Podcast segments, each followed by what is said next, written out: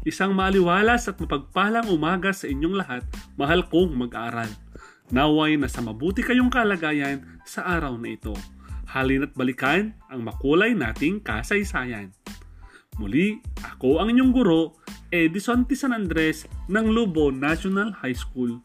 Walang sawang naglilingkod sa inyo at naghahatid ng mga makabuluhang aralin sa inyong lahat. Gusto nyo bang mag-time travel? Samahan nyo akong lakbayin at tuklasin muli ang simula ng ating kasaysayan. Subalit, bago natin gagawin yan, kinakailangan muna nating balikan ang ating napag-aralan kahapon at sagutan ang mga katanungang aking iniwan.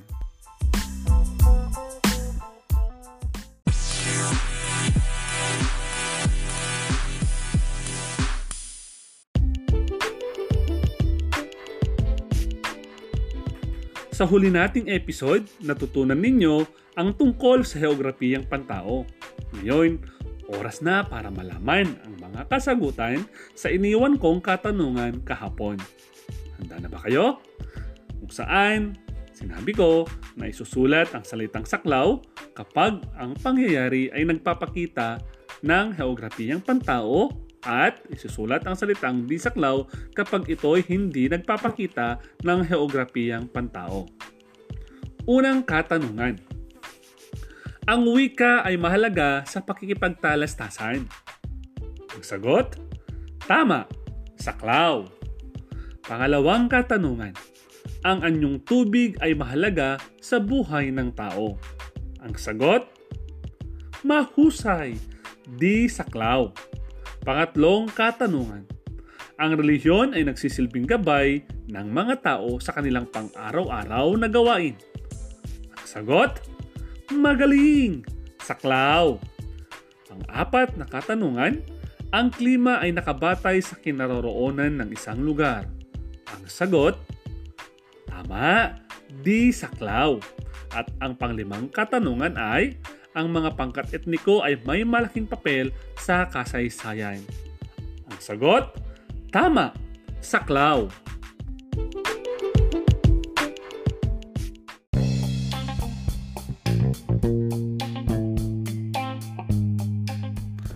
Marahil marami sa inyo ang nagtatanong kung kailan at kung saan nanggaling ang mga iba't ibang bagay na ating ginagamit sa ngayon mga bagay na naging parte na ng ating pang-araw-araw na pamumuhay.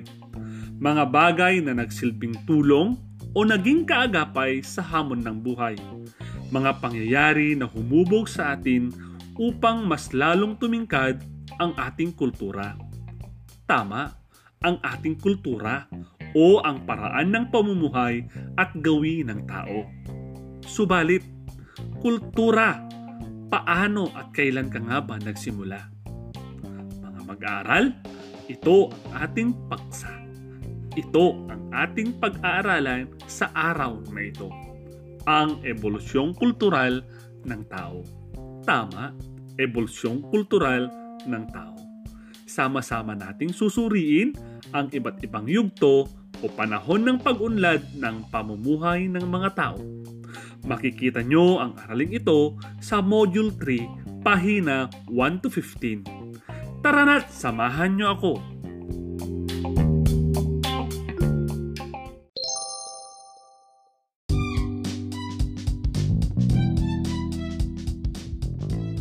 Lahat ng mga nangyayari sa ating buhay ay nakaukit na sa ating kasaysayan. Kasaysayang hinubog ng mahabang panahon kasaysayang dumaan sa mahabang proseso ng pagbabago. At ang mahabang proseso ng pagbabagong ito ay tinatawag na evolusyon.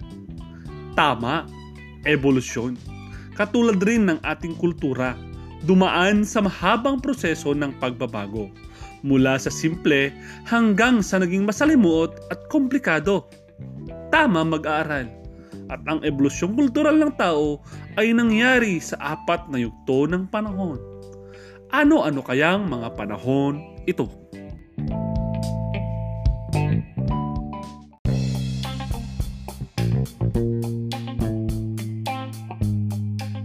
Mga mag-aaral, atin nang lakbayig muli ang panahong Paleolitiko. Ang salitang paleolitiko ay nagmula sa dalawang salita na palaos na ang ibig sabihin ay matanda o luma at litik na ang ibig sabihin ay bato. Sa makatwid, ang panahong paleolitiko ay nangangahulugang panahon ng luma o matandang bato. Ano-ano kaya yung mga mahalagang pangyayari sa panahong ito? Alam nyo ba na ang mga tao sa panahong ito ay tanging umaasa at nakadepende sa biyaya ng kapaligiran. Sila ay nakatira sa kuweba o di kaya'y sa kagubatan. Wala silang permanenteng tirahan. Kaya tinatawag silang mga taong nomadic. Tama, mga taong palipat-lipat. Pangangaso ang pangunahing hanap buhay at magagaspang na pinatulis na bato ang tanging kagamitan. Dahon o di kaya'y balat ng hayop ang tanging kasuotan. At sa panahong ito, alam nyo ba, na natuklasan nila kung paano gamitin ang apoy. Apoy na nagsilbing panlaban sa lamig ng panahon at proteksyon sa mababangis na hayop. At syempre, apoy na ginamit sa panluto ng kanilang pagkain. Masasabing sa panahong ito ay simple lang ang pamumuhay.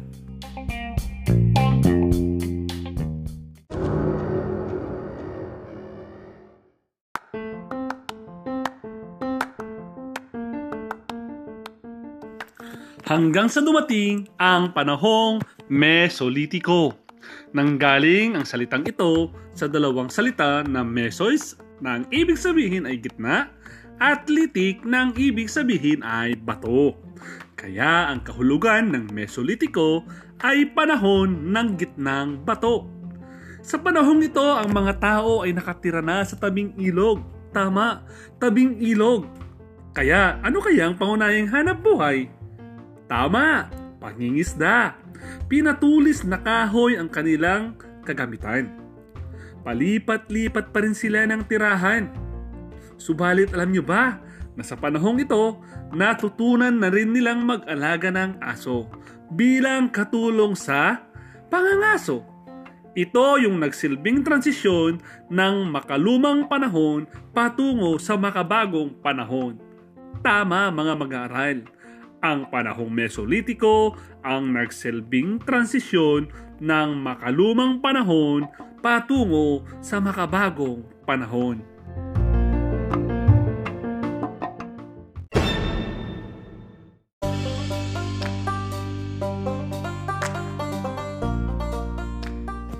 halina't tuntunin ang makabagong panahon, ang panahong Neolitiko. Nanggaling sa salitang nayois nang ibig sabihin ay bago at litik na ibig sabihin ay bato. Kaya ang Neolitiko ay panahon ng bagong bato. Sa panahong ito, nagkaroon ng malaking pagbabago sa buhay ng tao. Ano kaya yung pagbabagong ito mga mag-aaral? Tama, nagkaroon na ng permanenteng tirahan sapagkat natutunan na nilang magtanim at mag-alaga ng mga hayop.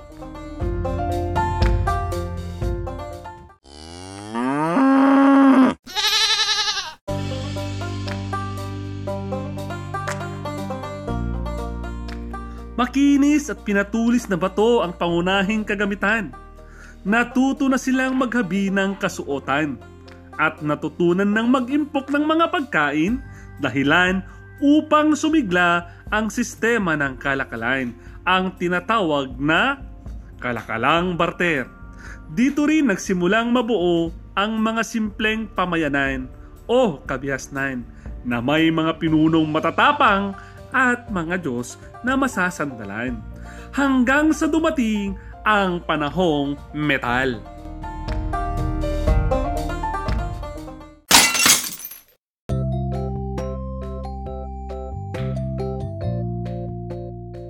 Tama, panahon ng metal. Tanso, bronse at bakal, mga kagamitang matitibay na siyang nagpaunlad palalo sa sistema ng ating pamumuhay.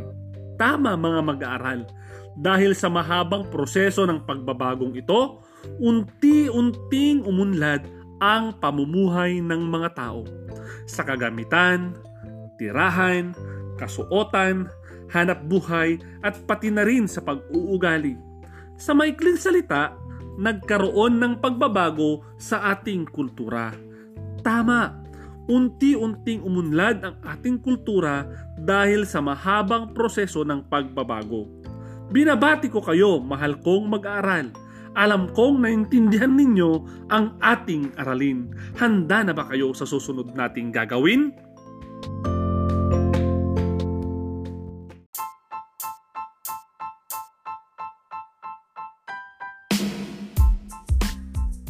Ang gagawin natin ay pamamagatan nating panapanahon. Halina't magsimula. Panuto, magsasabi ako ng mga salita na may kinalaman sa ating tinalakay na aralin. Tukuyin nyo kung anong panahon ito naganap. Ang pagpipilian ay Paleolitiko, Mesolitiko, Neolitiko o Metal. Ihanda na ang papel at panulat at simulan na ang pagsagot. Unang pangkat ng mga salita pangangaso, kuweba, palipat-lipat, apoy. Ang sagot? Tama, paleolitiko. Pangalawang pangkat ng mga salita. Tanso, bronse, bakal. Ang sagot? Mahusay, metal. Pangatlong pangkat ng mga salita. Tabing ilog, pinatulis na kahoy, pangingisda. Sagot? Magaling! Mesolitiko. Pang-apat na pangkat ng mga salita. Permanente, nag-aalaga, nagtatanim, pinuno. Ang sagot? Tama! Neolitiko. Napakahusay nyo mga mag-aaral. Binabati ko kayo. Ngayon, malaki ang aking tiwala na masasagot ninyo ng mabuti at tama lahat ng mga katanungan para sa panapos ninyong pagsusulit. Dahil ang mga salita sa nauna ninyong gawain ay aking gagamitin para makabuo ng mga pangungusap. Handa na ba kayo? Paano to? Isulat ang titik T kung ang pangungusap o pangyayari ay nagsasaad ng katotohanan at isulat ang titik M kung ang pangungusap ay nagsasaad ng di makatotohanan. Unang pangyayari Pangangaso ang pangunahing hanap buhay sa panahon ng Paleolitiko. Pangalawang pangyayari. Natutunan ng mga tao na mag-alaga ng hayop at magtanim ng halaman sa panahon ng Neolitiko. Pangatlong pangyayari. Ang apoy ay natuklasan sa panahon ng Mesolitiko. Pang-apat na pangyayari sa panahon ng metal, naranasan ng tao ang pinakamatibay na kagamitang bakal. Panglimang, pangyayari.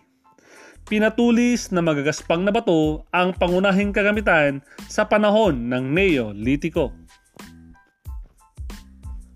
Mahusay mga mag-aaral! Tagumpay kayo sa ating mga gawain. Muli, ang kultura ng tao ay dumaan sa mahabang proseso ng pagbabago ito ang evolusyon. Mula sa simpleng pamumuhay patungo sa masalimuot at komplikado. Maraming pagbabago ang naganap bago natin nakamit kung anong meron tayo ngayon. Mula sa panahon ng Paleolitiko, Mesolitiko, patungo sa panahon ng Neolitiko at Metal o panahong makabago.